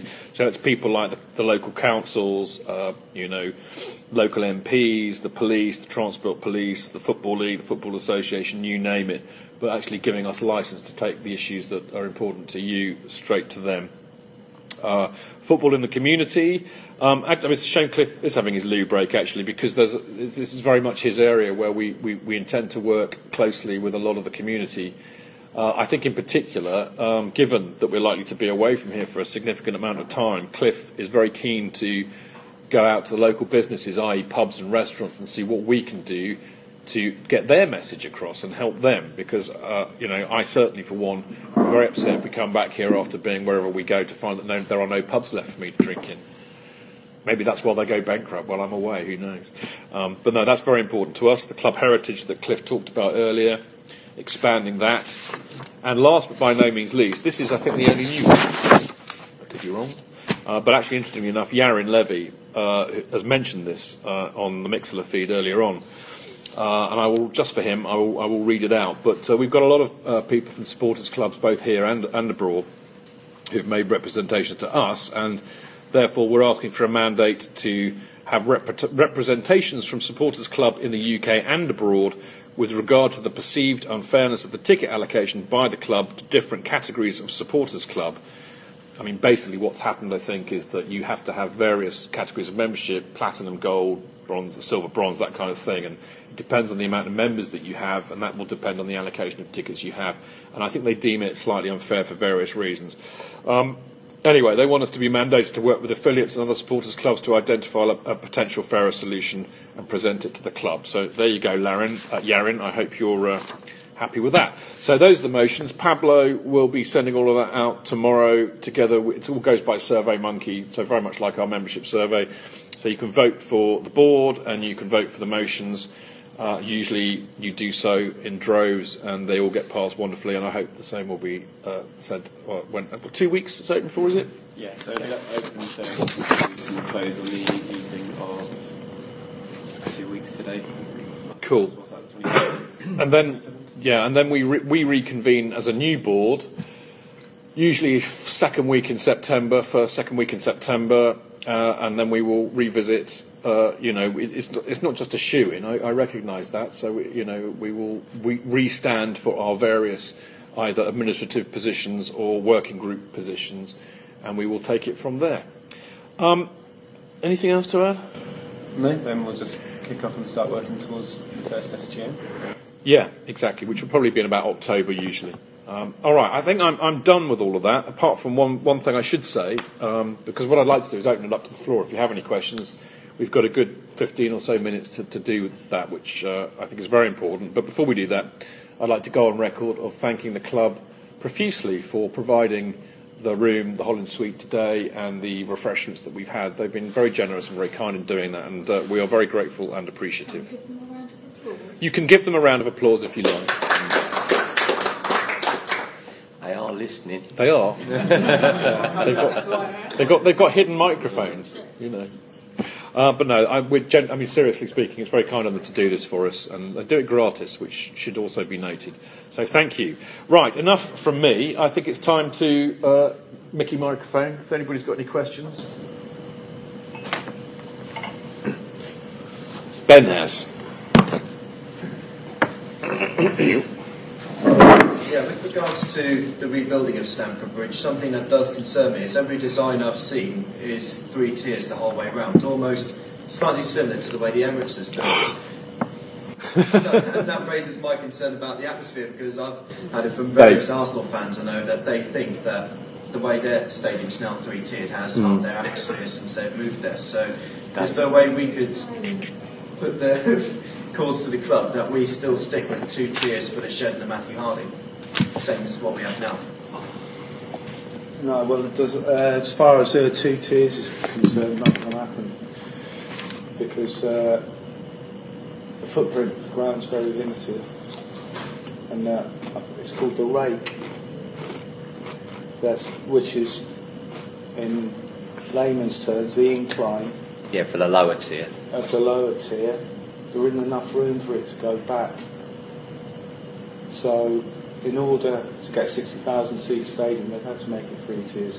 But the corporates, which, you know, no disrespect to the corporates, because hopefully in the new stadium, their money's going to subsidise the price of the, you know, the uh, terrace supporters, as it were.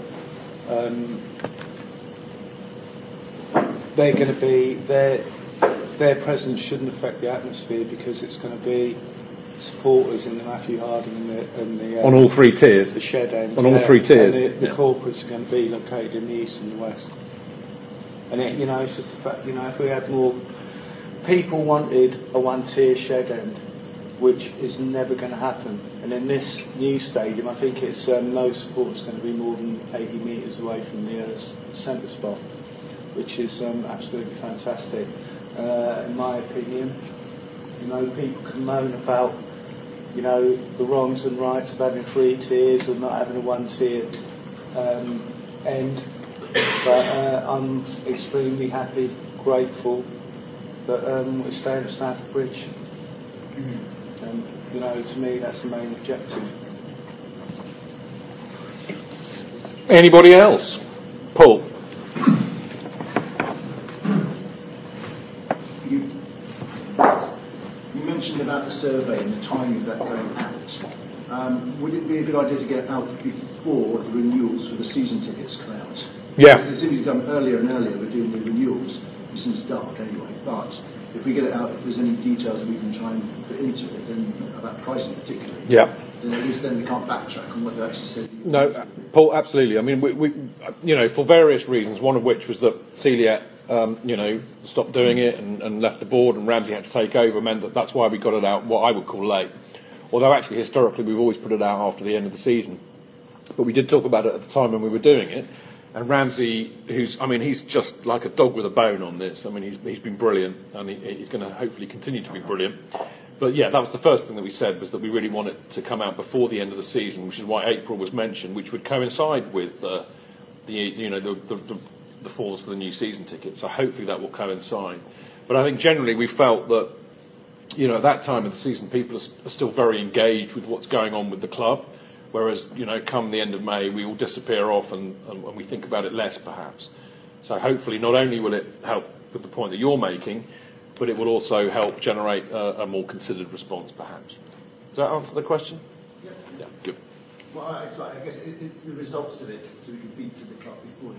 Well, that, that will that will go hand in hand because if we you know if we if we you know release the survey for you to complete in April, give you till the end of the season to do it. You know, Ramsey should have it done. I mean, it is it is a bit tricky because historically, it's kind of coincided with a our need to draw up motions for the next year, and the AGM. Hence the time scale now, and I think this is a good time for me to make this point too. Um, I mean, we're abs- I'm just unbelievably grateful for you guys for turning up on a Sunday at this time of year to do this. But clearly, having an AGM in early August is, I don't think, works very well because number one, if we have the AGMs here at the club, we can't have it on a match day. They are too busy on a match day to accommodate us. And secondly, a lot of people are still away. You know, first game of the season, August, conscionable that may sound, people are away. So I think that we, we need to discuss this at our next board meeting clearly, but I, I would be very much in favour of perhaps holding the AGM in September when more people are around.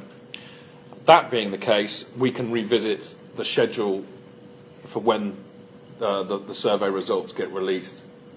And you know, I, I- I hear what you say, but ultimately, you know, the most important thing is clearly is to get that meeting with the board and, and ram it down their throat. But you know, is there an advantage for having that done earlier at the end of the season? I don't know. I mean, you could say we should do it in kind of February. You could also make a point for saying we should do it when they do their ticketing policy. Ultimately, Paul, I don't think there is an ideal time. I think the most important thing is that it has to fit in with our agenda, and obviously we have to get that message out to them. Does, does that make more sense? Good. Okay, thanks. Anybody else? Ben. So two No, that's all right. lessons. Ben, you, you get a, fi- a five question limit. I'll accept now. Like Yeah, in, in lieu of Wayne not being here, you get more. It's two again with regards to the new stadium. Firstly, I've heard different figures mentioned in terms of the total number of season tickets we're going to have when we come back. Say it's at 60,000 seats, the new stadium. And the second point of mine would be the criteria for applying for those season tickets for members. Would that be based on attendance at Wembley over, say, our last season there, or say over three, or membership loyalty points from, say, our last season here? On both counts, I haven't got a clue. Well, Dave, can I, I just come in on that? I, I, as far as far as I'm aware, Ben, there's no there's no um, they're not looking to change the existing structure they've got at the moment. So if you if you get enough loyalty points from this season, you will be able to buy a, a, a season ticket next season. So as far as I'm aware, it will carry on. It, the last season at Wembley, if you accrue enough loyalty points, you will be able to buy a season ticket at the new Stamford Bridge. A new season ticket, that is, not the existing season ticket holders, obviously. Um, and as far as I'm aware, out of the 60,000 capacity, they might correct me if I'm wrong, I think they're still looking at maybe about 24, 25, 26,000 season ticket holders. The, the increase will be on a, on a match-to-match basis for, for membership sales and or general sales if we can't sell out.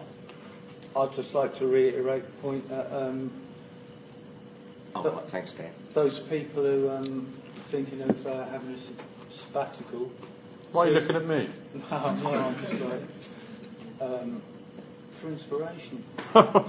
uh, those people who are thinking of having a sabbatical and not renewing their season tickets until we return to Stamford Bridge have got another thing coming because that will never happen.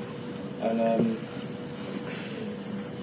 uh, you're going to lose your season ticket. Some other supporter's going to uh, take up the option. So if you want to keep season ticket, you're going to have to go to Wembley. Uh, Dan's kindly given me figures for, for the existing uh, season ticket structure at Stamford Bridge at the moment. For, for general admission, season ticket holders at the moment is 25,626. Uh, hospitality is 4,600. Uh, the visiting support, supporters obviously take up to 3,000. So there's only uh, roughly 8,000 general members, uh, general tickets available. Um, Sorry, there's too many figures on Okay. actually in the Okay, so I think the principal aim of the club is, is to increase the general admission structures in the new in the new uh, stadium, which I, I guess makes sense from from uh, a revitalising uh, position because then you're not getting the same old faces in week in week out. Invariably, you'll get new people coming in. Hopefully, we'll liven up the atmosphere a bit. Obviously, they will spend more money in the mega store if you look at it from that uh, perspective. But I think that's that's uh, the, the, the criteria at the moment. Oh, again, here are, here are the. Um, oh, it's proposed that there, there will be 47,000 new season ticket holders for the for the new ground. No way. No, no, That's no. that's the general admission. Yeah, general admission. I beg your pardon. I beg your pardon. I'm not reading Which this is properly. non-corporate seats. Yeah, on corporate seats. So it has, doesn't actually give an actual figure of the amount of season ticket holders they will have for the new ground at the moment. But as I say, I, I, from from from what I've garnered, uh, they're looking at not increasing it too much anyway. Okay. I mean, one, one thing I would just add to that, and sorry, Tim, I'll bring you in a, in a sec, is that I mean, we know for a fact that all of our dealings with the club on ticketing is that what they do not want at the club is a closed shop. There's a positive side and a negative side to that. One is the positive is that they do want, you know, to bring, uh, give the opportunity for more and different people to come to the bridge week in, week out. The, the negative side is, well, you know, are they just doing it so they can sell more merch to people who are? I mean, you know, the issue that we have is that Chelsea still has the one of the oldest demographics of season ticket holders, which is in the mid, mid the the oldest, yeah, which is mid fifties. Um, obviously, I'm much younger than that. Um, but we do, and, and you know, to our eternal credit, we, we've been here for, for most of the journey, and that's why we don't want to go away. But we don't buy merch, we don't want to move, and of course, by not moving or going anywhere until we get pulled out, um, you know, it does mean that it's harder for other people to get in. So I can understand both sides of the argument, really. I mean, one thing that I've always gleaned from the discussions about the uh, the redeveloped stadium is that there is a desire from the club to make it more accessible for younger supporters. And you know, frankly, even miserable old gits like me who you know don't want to leave Stamford Bridge until I'm carried out, I, I can't fail to applaud that. You know, um, we need to think about the legacy and the next generation of supporters. Because here's the thing: if we all get carried out together in about 10, 15, 20 years' time, there won't be anybody to replace us. And I think that, you know, if the club are thinking about that, they should be applauded for that, even if it is at our expense. So, you know, maybe a bit of vision and a bit of selflessness might come hand in hand. Uh, I just, one more point on what Dave was saying about um, the sabbaticals and the likelihood of getting back in. Whilst that may be true, uh, I should point out that in our membership survey, clearly turkeys do not vote for Christmas because there's quite a big uh, desire amongst the membership that they can do exactly that, have a sabbatical, and then immediately walk back in. The fact that they may want that may be immaterial because I kind of with you, Dave. I can't see the club doing that. They're not. They just won't do that. It's commercial suicide. Okay, Tim. Tim wants to have a yeah. Sorry. Um, a couple of points. I've got a friend from school who's a lifelong Spurs fan.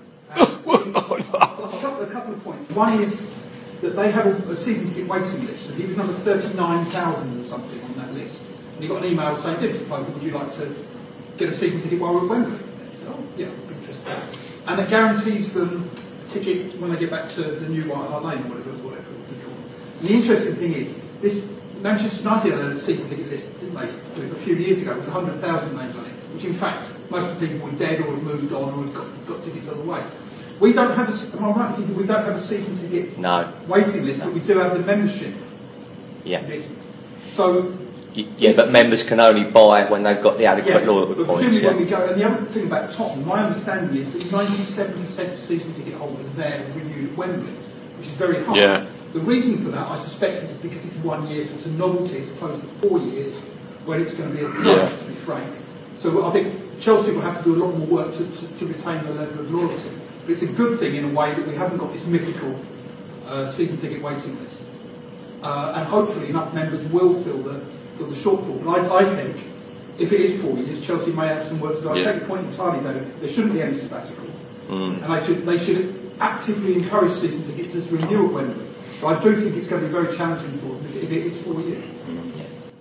I mean, all these, all these are good points and, and ones that the club have to take on board. Um, you know, if we do move to Wembley on a temporary basis, arguably the club have got to find 50,000 extra fans to go every week to, to games there.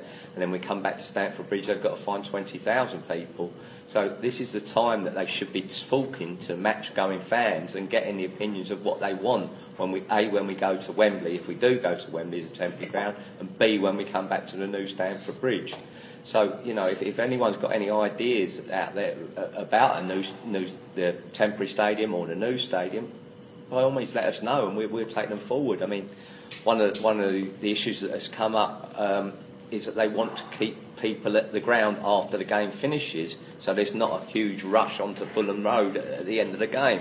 So they, they, they, they, they want people to stay having a drink, spending money, obviously, but you know, people are not going to stay in the ground if they're be, uh, drinking overpriced Singha beer out of plastic glasses. So, you know, people they have to take that on board to give people some sort of um, selection of, of beer and food and maybe have that evening's match on show for people to watch. So they stay. I- i- If, if the choice, let's say, is just Singha beer, people are just going to go out to the pub down the Well, road. we, we were talking about this yesterday, weren't we, in the pub? But I mean, given that Brentford are about to, you know, move from Griffin Park, and the, the, the best thing about Griffin Park is the fact that there's a pub on each corner of the ground. Maybe we need to take that mantle on. If, if they had a proper pub, four of them, inside our new stadium, which was a free house, so they could serve whatever beer they liked, it would be brilliant. Because if you think about it, number one, how many pubs realistically are going to be around when we move back? Very few. And secondly, and more crucially, how many are actually going to let us back in? Having got rid of us for four years and got used to us not, you know, you know, singing and, and, and getting very drunk, which is what we're brilliant at doing, having found a whole new clientele, we won't be able to get back in. So it might be the only place where we can drink, and the club should get their head round this concept. Because actually, it would suit everybody. It would make the egress out of the stadium easier for them. They could make some more money. But if they do it right, we would have a decent place to go and drink where we can drink heavily and sing lots, which is what we like to do. Anything else? Any other questions? Ah, Paul. Hang on, Mickey microphone. Right, you preempted my question, which is regarding why do we get kicked out so early? Because the Good televisions get switched off, Yeah. and George the steward, as nice as he is, Mm. George is to leave our seats and get away. I think it'd be just much better just to say, you know, let's give us a bit of a chance to chat about the game. Yeah. And Good it's point. I, I- I guess that might be something, Policing. Paul, to do with the safety certificate of the ground. I, I, I- I don't know, and maybe having to pay the stewards to stay behind and, and, and stuff like that. So, but again, it's, it's a good point, and it's something that they have to take on board in, in, the, in the new ground if they want people to stay behind. They're going to have to give you a choice of what you want to see and do within that within the ground for an hour, two hours after the after the game finishes. Well, as far as I'm aware, the, um, there's going to be, I don't know how many people been to um, the Blue Camp, the, um, um, what's it called, Manchester City? The Etihad. Yeah, the Etihad. They've got um, a section outside which is um, quite good. You know, where they've got um, burger bars and a Yeah, it's a fan zone, isn't it? yeah, sort of fan zone. They're going to have one with, in the um, in front of the um, west stand for after the game.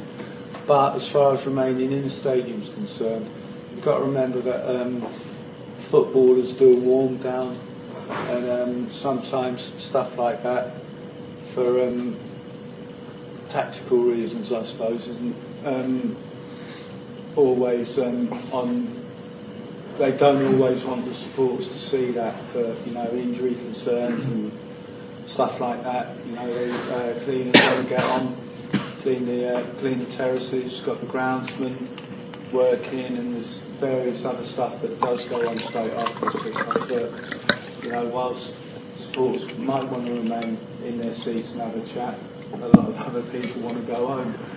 You know, they've been here since 12. 11, 12 o'clock for 3 o'clock kick-off, you know, it's a long day. Okay, Tim, uh, one more. I think, can we make this the last one? Because we've just. Okay, slightly past four o'clock, and Dan's champing at the bit to do his quiz.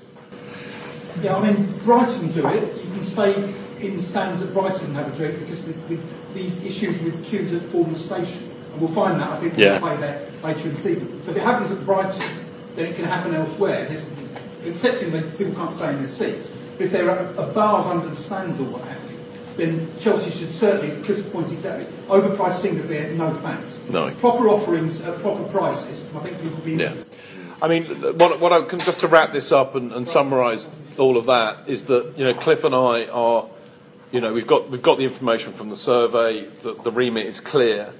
Cliff and I are going to come up with a, something like a five point plan in terms of what we think are the major issues uh, and concerns around the, a temporary stadium, certainly. And I mean, you know, we can think about doing one for the redevelopment as well, which we will take to the club.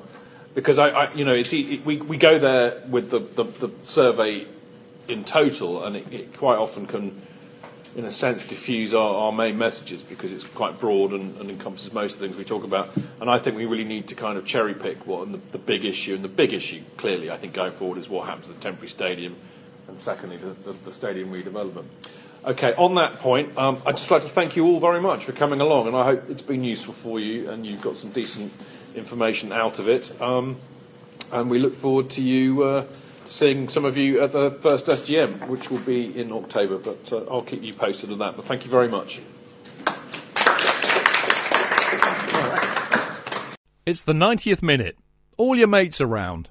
You've got your McNuggets share boxes ready to go. Your mates already got booked for double dipping, and you steal the last nugget, snatching all three points. Perfect! Order McDelivery now on the McDonald's app. You in? At participating restaurants, 18 plus serving times, delivery fee, and terms apply. See McDonald's.com. Planning for your next trip? Elevate your travel style with Quince. Quince has all the jet setting essentials you'll want for your next getaway, like European linen, premium luggage options, buttery soft Italian leather bags, and so much more. And is all priced at 50 to 80% less than similar brands. Plus, Quince only works with factories that use safe and ethical manufacturing practices. Pack your bags with high-quality essentials you'll be wearing for vacations to come with Quince. Go to quince.com slash pack for free shipping and 365-day returns.